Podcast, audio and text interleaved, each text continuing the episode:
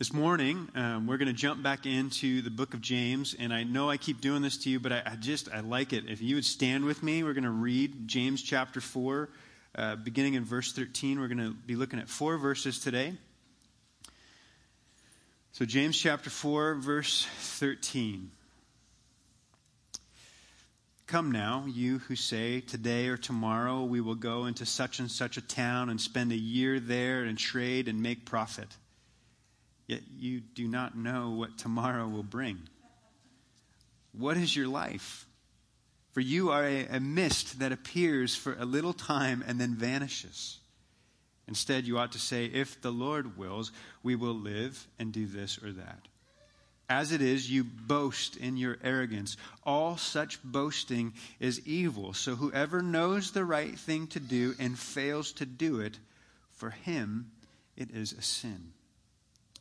Father, even as we read these words, we see uh, the application of them. We feel the application of them. Who among us knows what the next moment holds, and yet we try to plan and we try to, to impose our will on what the next day will bring? And, and Father, we know. Uh, we know with certainty that we are uncertain as to what the next day will hold. And so, Father, would we never move out beyond you? Would we never rush ahead of you, uh, but would we find ourselves trusting in, in you? Staying in the moment, not looking beyond it. But also, Father, understanding the, the magnitude of each moment, the urgency of each moment that we would live it for you. So help us, God, as we look at this passage, to hear from you, to apply this to our lives. And as it says, as we know, would we go and do uh, these things that you call us to. We love you and we pray all these things in Jesus' name. Amen. Well, there's, there's three, three moments uh, in my life in no particular order that. Um, that come to mind when I read this passage. Uh, the, the, first one uh, was when we, as a family, we were traveling together and we were playing in this beautiful park, and we were in Austria. Uh, my daughter Ella, who's about to turn 14 in October, she was turning 10.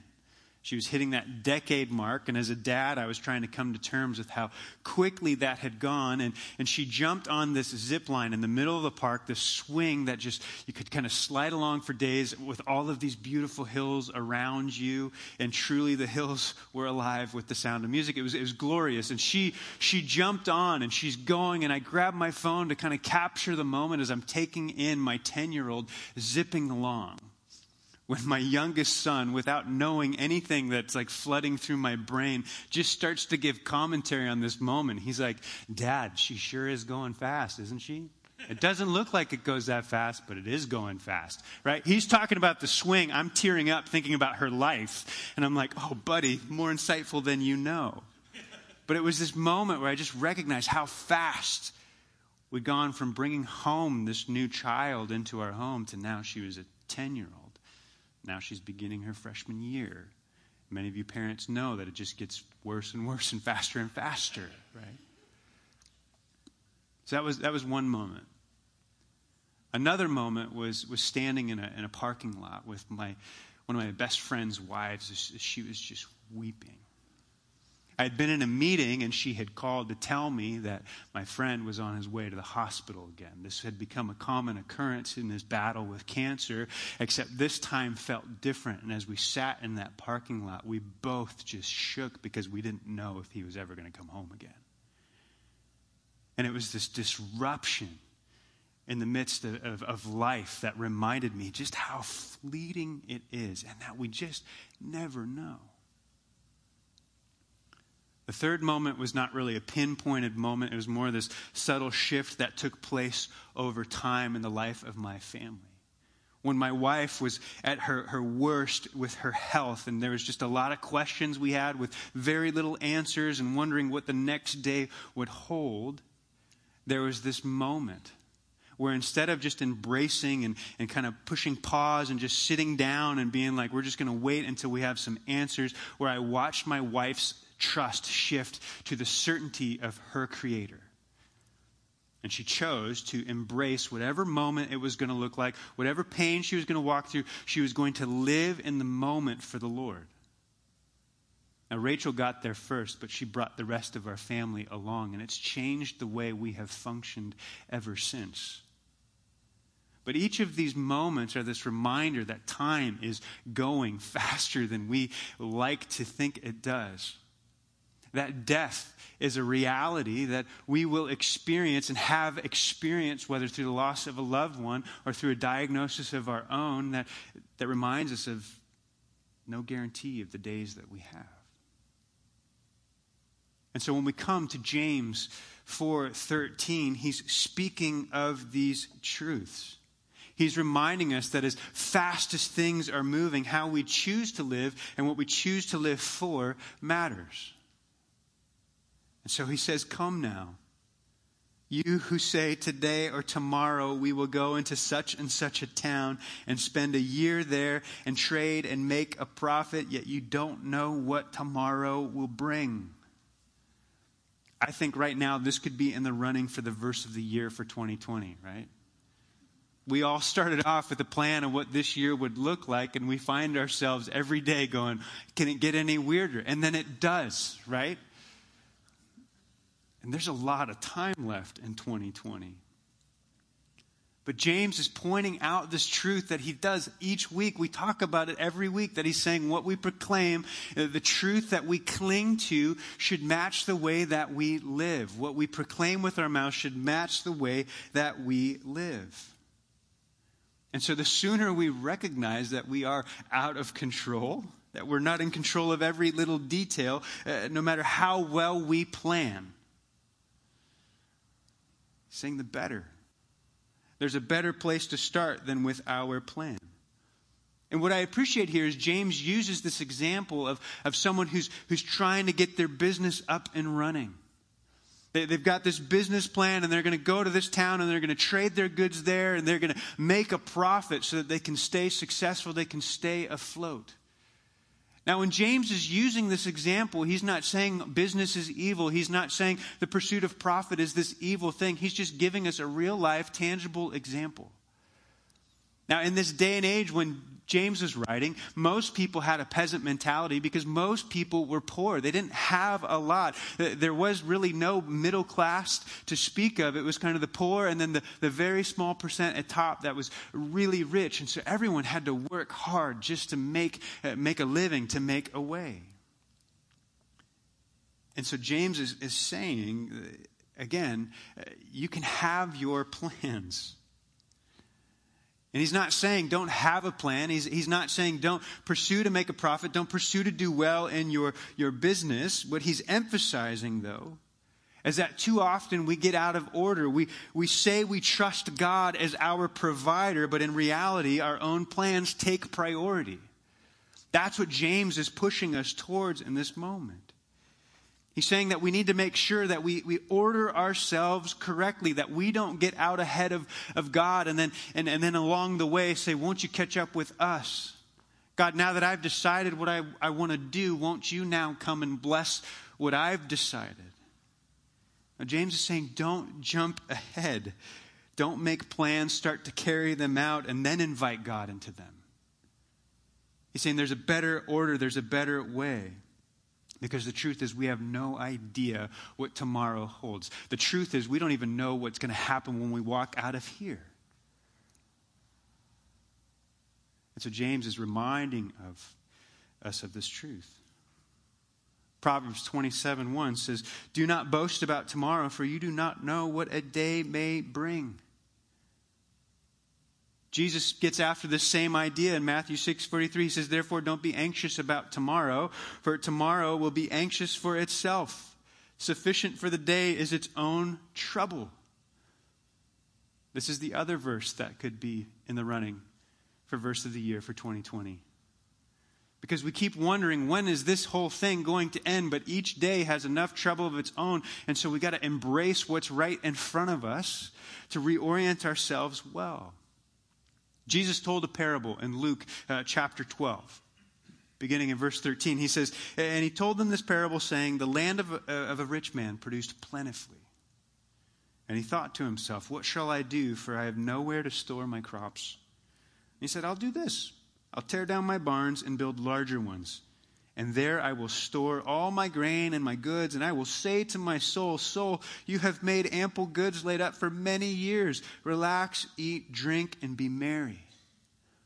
And I love this story that Jesus is telling because it was a story that would have, would have been uh, one that they understood this aim that I think many of us still have to this day. I'm going to work really hard, and then at the end, I'm going to play really hard. I'm going to store up all my goods, and then I can just take my foot off the gas and I can say, Soul, you have enough now. We've arrived. Now we can really begin to live. The first part of life was just to get here. But Jesus finishes that story in verse 20. He says, But God said to him, Fool. This night your soul is required of you, and the things you have prepared, whose will they be? So is the one who lays up treasure for himself and is not rich towards God. We don't know what tomorrow holds. We don't know what the next moment holds. We have no idea how much time we have or do not have. Now, some hear that, and that can feel paralyzing. That can induce this, this fear. But what James is telling us is that this should not stop us from living. No, this should have actually quite the opposite effect on how we approach life. I love how William Barclay says this. He says, The true Christian way is not to be terrorized into fear, and not to be paralyzed into inaction, but the uncertainty of the future or by the uncertainty of the future, but to commit the future and all of our plans into the hands of God, and always to remember that our plans may not be within the purpose of God. That last line is important. Always remember that our plans may not be within the purpose of God, that we are to commit our plans always. There's a right ordering to take our plans before God, say, I'm going to give them to you with open hands, I'm going to commit them to you, but you may have a different desire in this. So I'm always going to start with you. And again, this shouldn't terrorize us with fear. It shouldn't paralyze us with inaction. Rather, what it's telling us is that you are to trust your provider above your plans. You're to trust your provider above your plans. See, too often we, we proclaim that, but then we hold tight to our plans. And, and when they get bumped, it really throws us off. But let me also say on the opposite side of this, this isn't saying don't make plans. This isn't just saying, like, let's just see what comes today and we'll just go through life. No, so much of Scripture talks around this idea of being disciplined, being steady in the way you go. It's this long obedience in the same direction day after day. But we have to rightly order the plans that we have. Proverbs 16:3, commit your work to the Lord and your plans will be established. Take those things that you want to do, bring them before the Lord. Allow Him to establish your plans. Allow Him to speak into your plans. Not after they're all settled, but in the midst, in the process of going, okay, Lord, this is what I'm seeing, but Lord, what would you have me do? Where are you in this? We start with our commitment to the Lord, and then we work out our plans from there. Because when we start there, when we start with Him, then when our plans get bumped or when our plans get changed, when our plans get shifted, whatever we're holding on to, we can hold looser. We're not banking on just our plans, we're banking on Him. And instead of being anchored to the ever changing, we're anchored to the unchanging one. And so we trust in our provider above our plans. Now, it's also important to notice here that James is reminding us um, that in our work, whatever we do, however we earn a living, uh, whatever we give ourselves to, that that shouldn't be separate from our faith. See, when he talks around this person who had this business plan, and I'm going to go and do such and such, and I'm going to trade this and make this much profit, that was all devoid of coming before the Lord. It was almost seeing as if there was this like sacred secular divide. And what James is reminding us is that divide is gone, that all of life is sacred when we are following Jesus. So that wherever we go, his spirit is residing in us, right? We're his temple. Holy ground is all around us because He is with us. And so there is no sacred secular divide any longer when it comes to those who follow Jesus. So your work, all that you do, is to be done not to your glory, but to His glory. This is why the apostle Paul can say in Colossians 3:17, whatever you do in word or deed, do everything in the name of the Lord Jesus, giving thanks to God the Father through him. So, in all things, trust the provider over your plans. But James continues here. Right? He keeps talking and he points out the brevity of life. The tail end of verse 14. He says, What is your life? For you are a mist that appears for a little time and then vanishes. I love this image that James gives us because he says, This, this is us. That's it. You see it? It's gone. This is you. This is me. This is what you'll remember from the sermon. Right?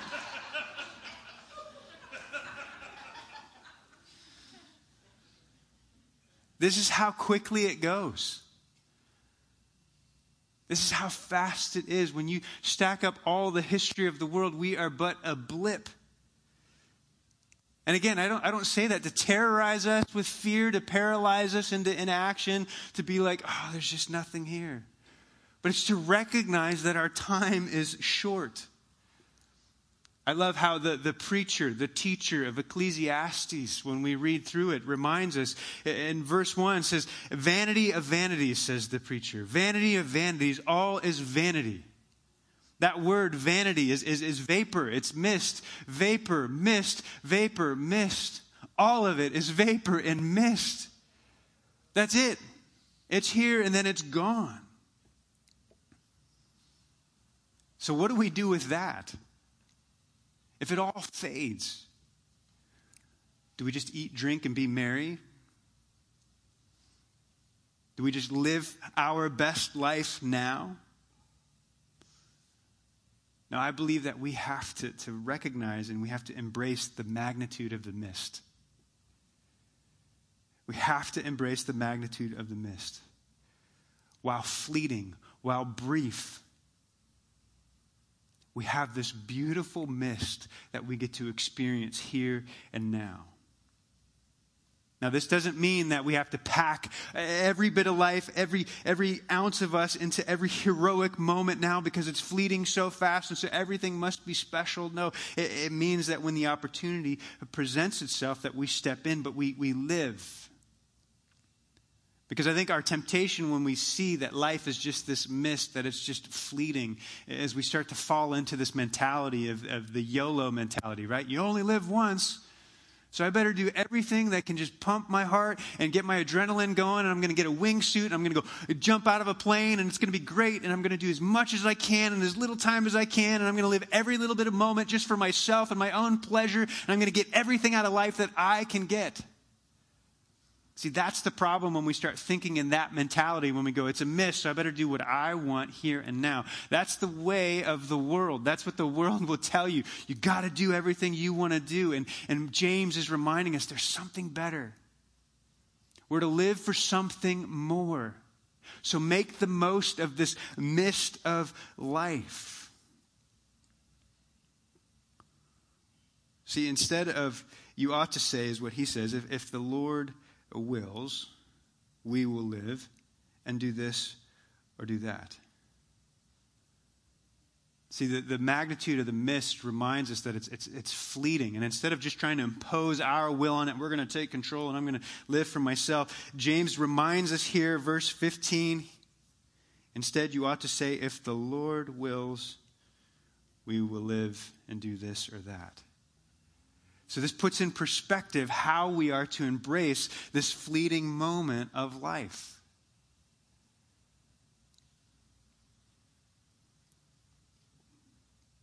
This is how we ought to run our life. We can plan, we can be disciplined, but the order must always be if the Lord wills, I will do this.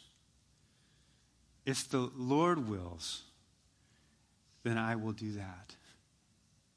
If the Lord wills, my family and I will actually leave tomorrow on vacation. if the Lord wills. But it can't just become some reflect, reflexive thing that we say. Like it's just a cute saying that just becomes trite. Like, well, if the Lord wills. Right?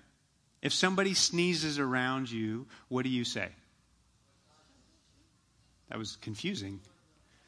if the Lord, yeah, if someone sees you say, if the Lord. No, if someone sneezes around you now, you run. You get out of there, right? We don't know what they're carrying. That's unsafe. It's unsafe.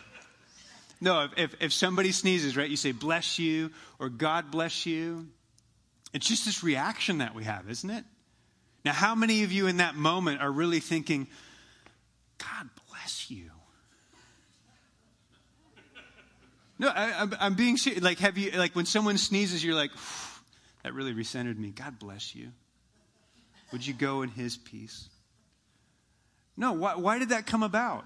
Well, there, there's some different reasoning behind that. There's, there's some legend that some believe that when you sneezed, you're actually expelling evil spirits.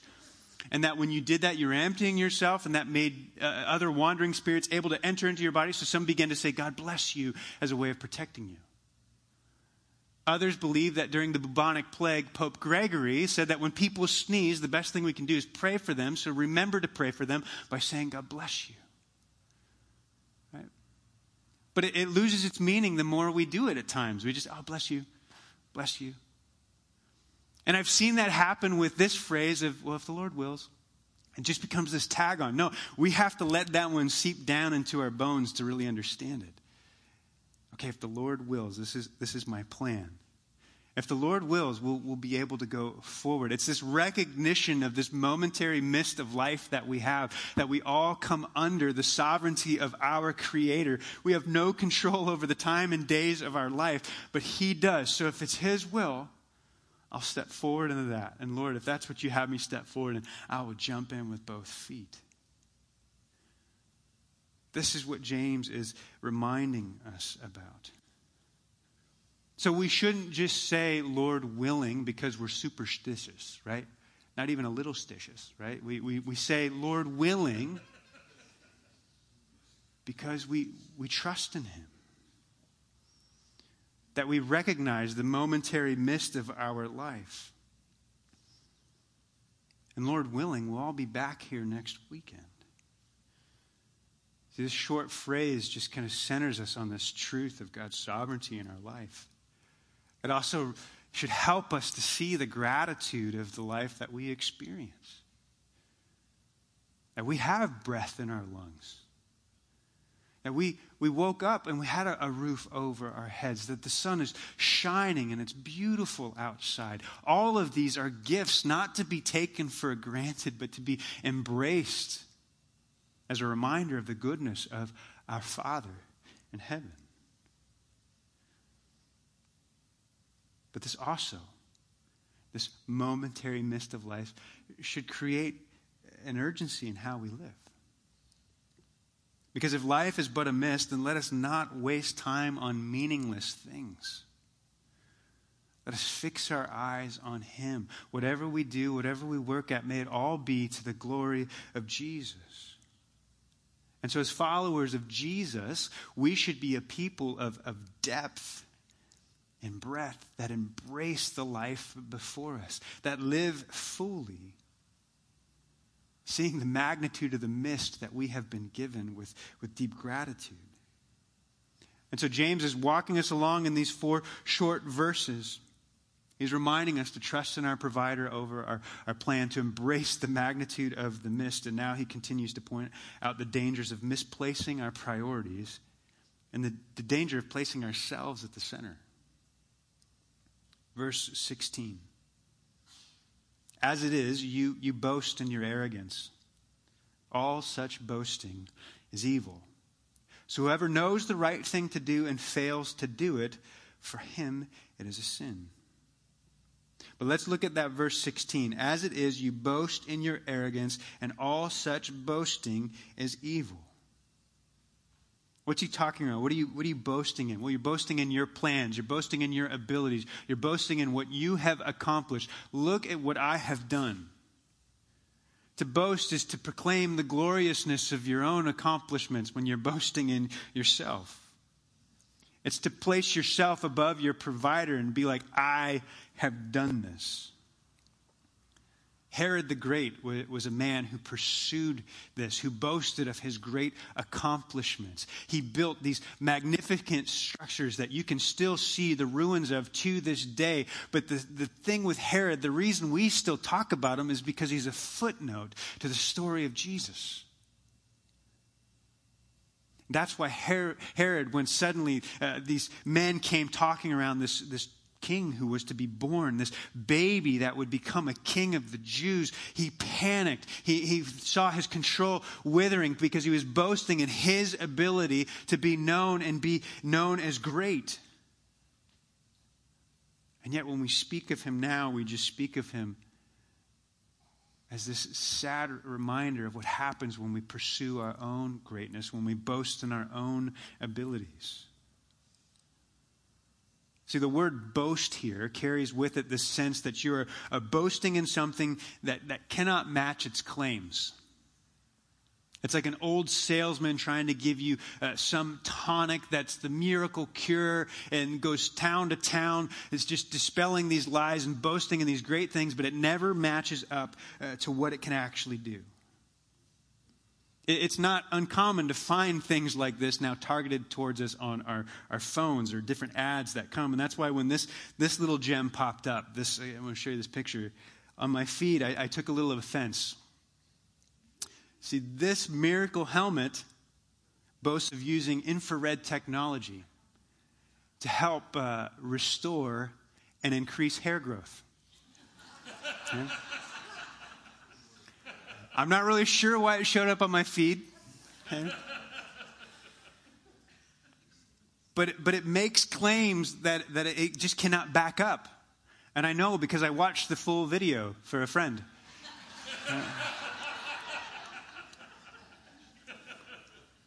But what James is reminding us in this moment is that when we boast, when we boast in our arrogance, when we boast in ourselves, we are making claims that we just cannot back up. That we express our intentions, but we have no guarantee for what the next moment holds. And what we find is that the more we plan, the more we try to control and shape our life, the, the more tightly we hold on to that illusion of control, the more devastating the effect is on us when when it runs out and we recognize we don't have control. I've seen this play out in, in so many different ways in people's lives, from, from young and old. Students who are convinced that they are going to be the, next great baseball player, and so they pursue that sport with everything they have. They, they get special coaches, all their time, all their energy goes towards that, and then they're in a car accident, and their arm it, it gets broken, and it never works the same way again, and all those aspirations are gone, and they're left wondering, I don't even know who I am anymore. Everything was towards this moment or someone who says, I'm in full, full, complete control of my life. Don't you see how great? I'm just climbing the corporate ladder and I'm becoming more and more successful and I'm influencing. And then suddenly they lose their job and it all comes crashing down. You don't even know who you are anymore. This is what James is, is reminding us to, to embrace the magnitude of the mist, to, to understand the fleetingness of it all, to be tethered and anchored to the one who is unchanging, unwavering. To boast in vain things and in our arrogance is, is evil. The word here is ponera. And it's this idea that we are boasting in something that can never satisfy. That's why Paul reminds us that if we're going to boast in anything, and in 1 Corinthians 1:31, let the one who boasts boast in the Lord. For he alone can satisfy, for he alone can back up all of his claims. The Apostle John reminds us in 1 John 2, he says, For all that is in the world, the desires of the flesh and the desires of the eyes and the pride, that word pride there is the same word used here in James for boasting. That pride of life is not from the Father, but is from the world, and the world is passing away along with its desires. But whoever does the will of God abides forever. So, if we're looking for something that's going to go beyond the mist, beyond the vapor, that's not here one second, but last, that's, that's tangible, then let us look to the Lord who is forever. And let us use the time that we have here and now for His glory and for His cause. For that which is lasting is of the Lord, and that which is fleeting is of the world. And so James concludes this section in verse 17. He says, So whoever knows the right thing to do and fails to do it, for him it is a sin.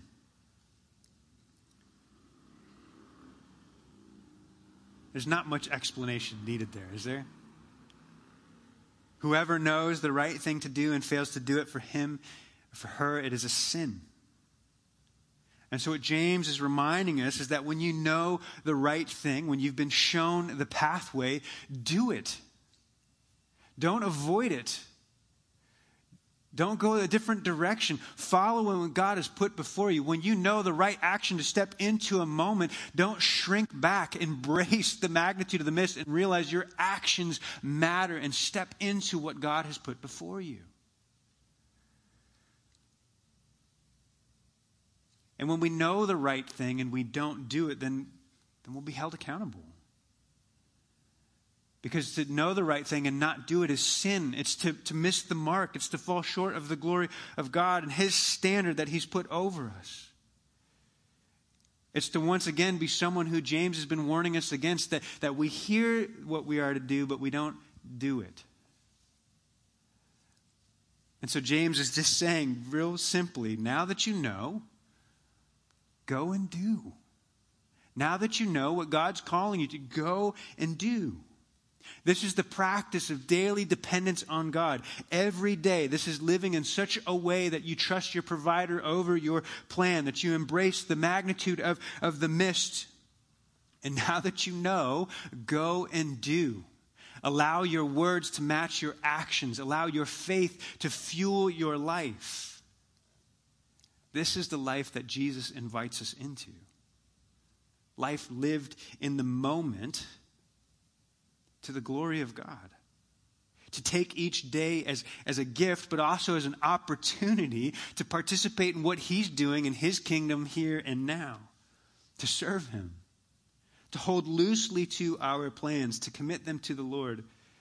And then when He asks us to adjust them, which He will, that we trust our provider over our plan. And now that we know what He's calling us to, we go and do. Jesus came that we might have life. And not partial life, but life to the full.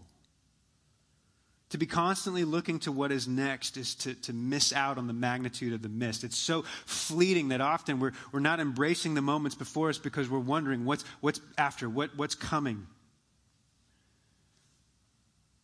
But when we step in and when we watch the life of Jesus, we see that he took each moment as it came to him. He took each person as they came to him.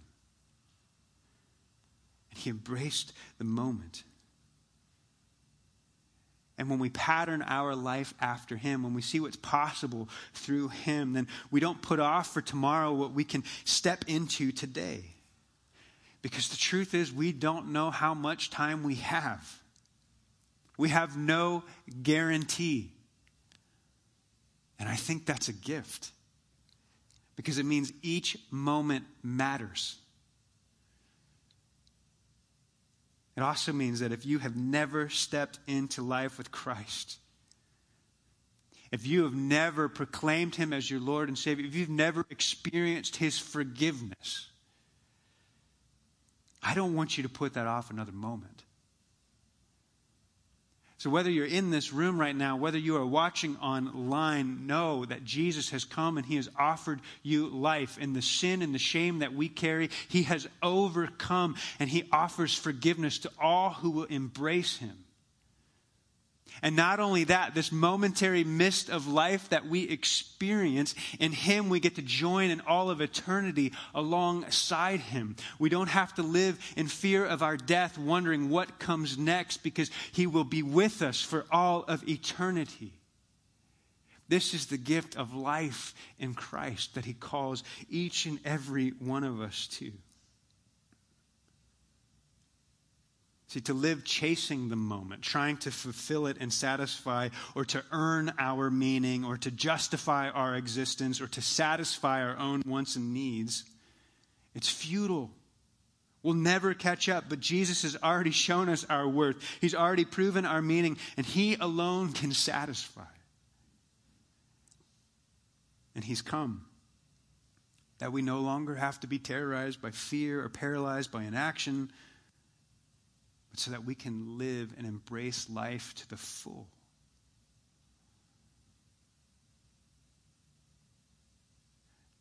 So let us trust in our provider over our own plans. Let us acknowledge that life is fleeting, but let us embrace the magnitude of the mist. Let us use each moment to the glory of our Creator and our Savior.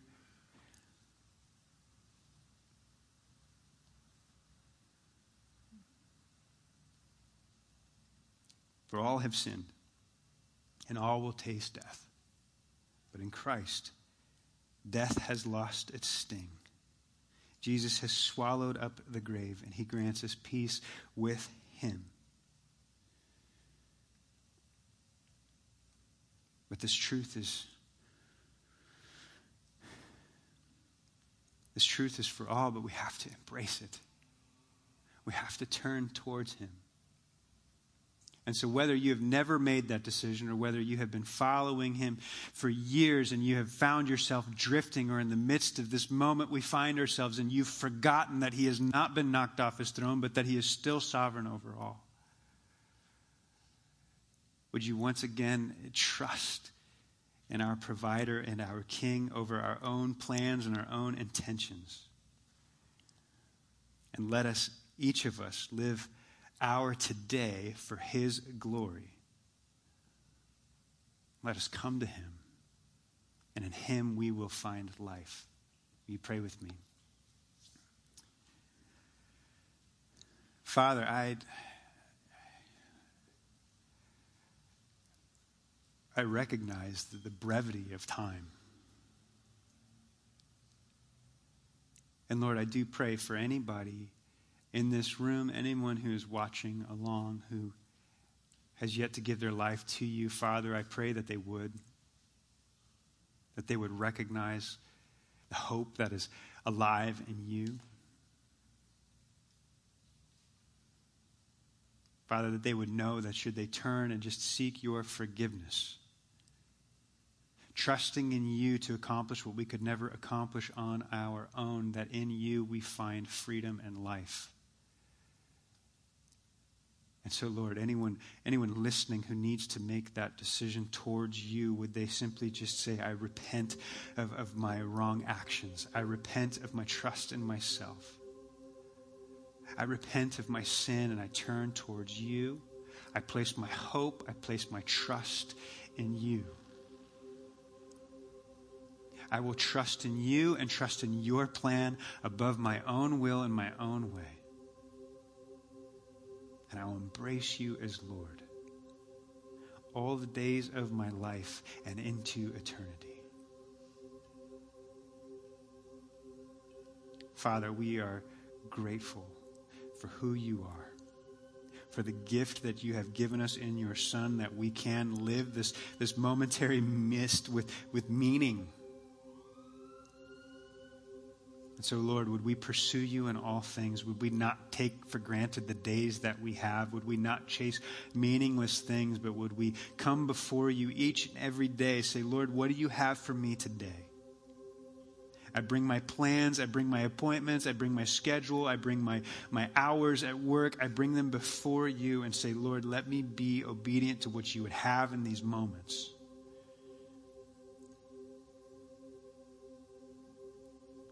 Father, I pray when we, we step in, God, when we lean into that, that we would see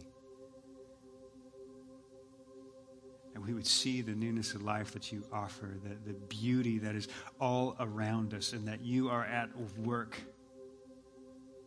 and you are good. So, Father, we place our trust in you. May we embrace the moments that are before us. And God, as James so uh, reminds us, would we take these words? Would we not just let them be words, but would we let them fuel the way in which we live for you in all things? God, we give you all the glory. We give you all the praise. We love you. Pray this in Jesus' name. Amen.